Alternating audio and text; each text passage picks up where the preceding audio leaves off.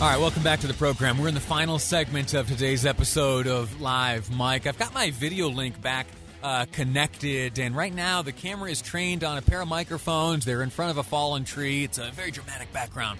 Uh, and it is expected that at some point here, Governor Gary Herbert will take to that microphone and he will share an explanation as to uh, his rationale for declaring a state of emergency here in the state of Utah uh, in the wake of the windstorms of yesterday. And listen, I am uh, I am still accepting nominations for uh, what will hopefully become the historic name, at, at least in, at least as far as this program is concerned, the historic name of the windstorm of 2020. Five seven five zero zero is the Utah Community Credit Union text line. The most recent uh, submission reads the Wasatch Land Hurricane of 2020. You got something better? Five seven five zero zero. Uh, send me a note. Let's hear your idea. What should we be calling the windstorm of yesterday? Uh, it's going to be some time before uh, number one, the power's back up and running. Number two, the trees and debris are all cleared from our yards. We're going to be dealing with this headache for a while. Uh, might as well give a name uh, to this little headache. And so, anyway, when the governor takes to the microphone, uh, we'll cut right to that. I want you to stay uh, up to speed on everything happening there. But uh, before b- before the the last break. I stumbled into something uh, very interesting, and it comes from uh, the Trump campaign.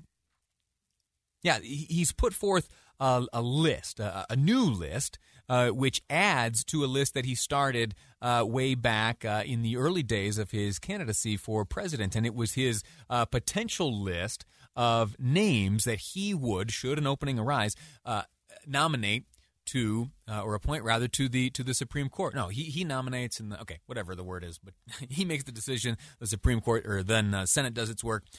Anyway, this is the list of people that the president would like to see uh, fill vacancies in the Supreme Court, or at least this is the list he claims from which he would draw a uh, uh, a nomination.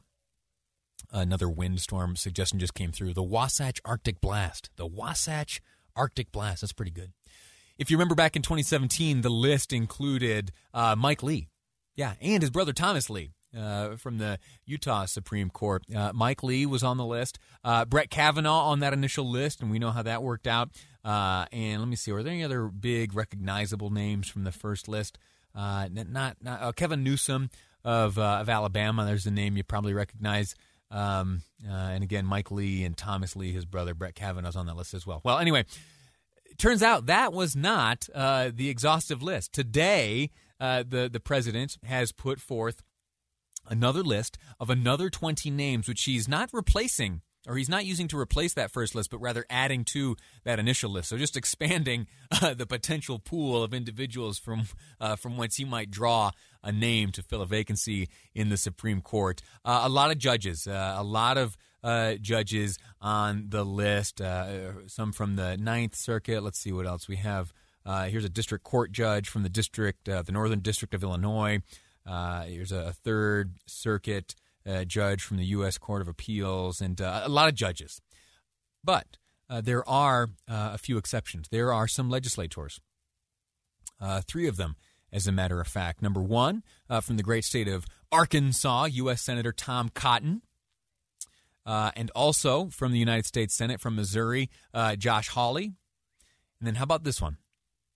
This name appears now on the most recent list of names the president would consider appointing to uh, the Supreme Court should a vacancy arise, and that is the senator from the great state of Texas, uh, Ted Cruz. Ted Cruz, Tom Cotton, and Josh Hawley all named on a list of those who the president uh, would consider putting on the Supreme Court. Now, why uh, why uh, why put out this list right now?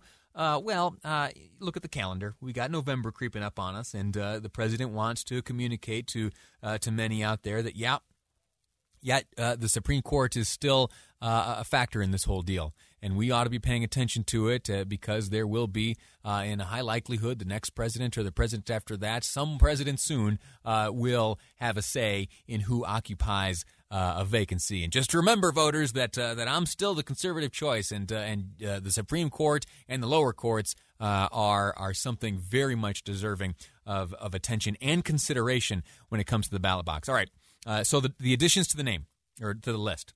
You know Ted Cruz, right? Uh, he was an attorney, uh, uh, an attorney before uh, making his way to the, the U.S. Senate. How do you think he would do?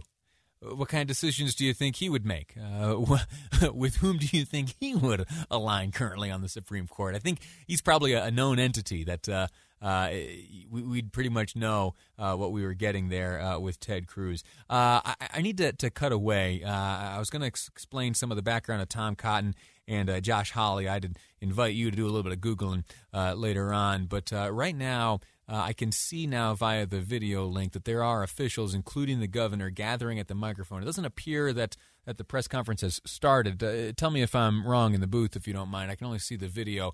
At the microphone now, uh, I, I, believe she's behind a mask. I, I, believe that is Salt Lake City Mayor Erin Mendenhall. Is that accurate? Yeah, that's correct. Uh, and, and she's addressing the media uh, now, introducing those participating. So here, let's cut to uh, Mayor Mendenhall now.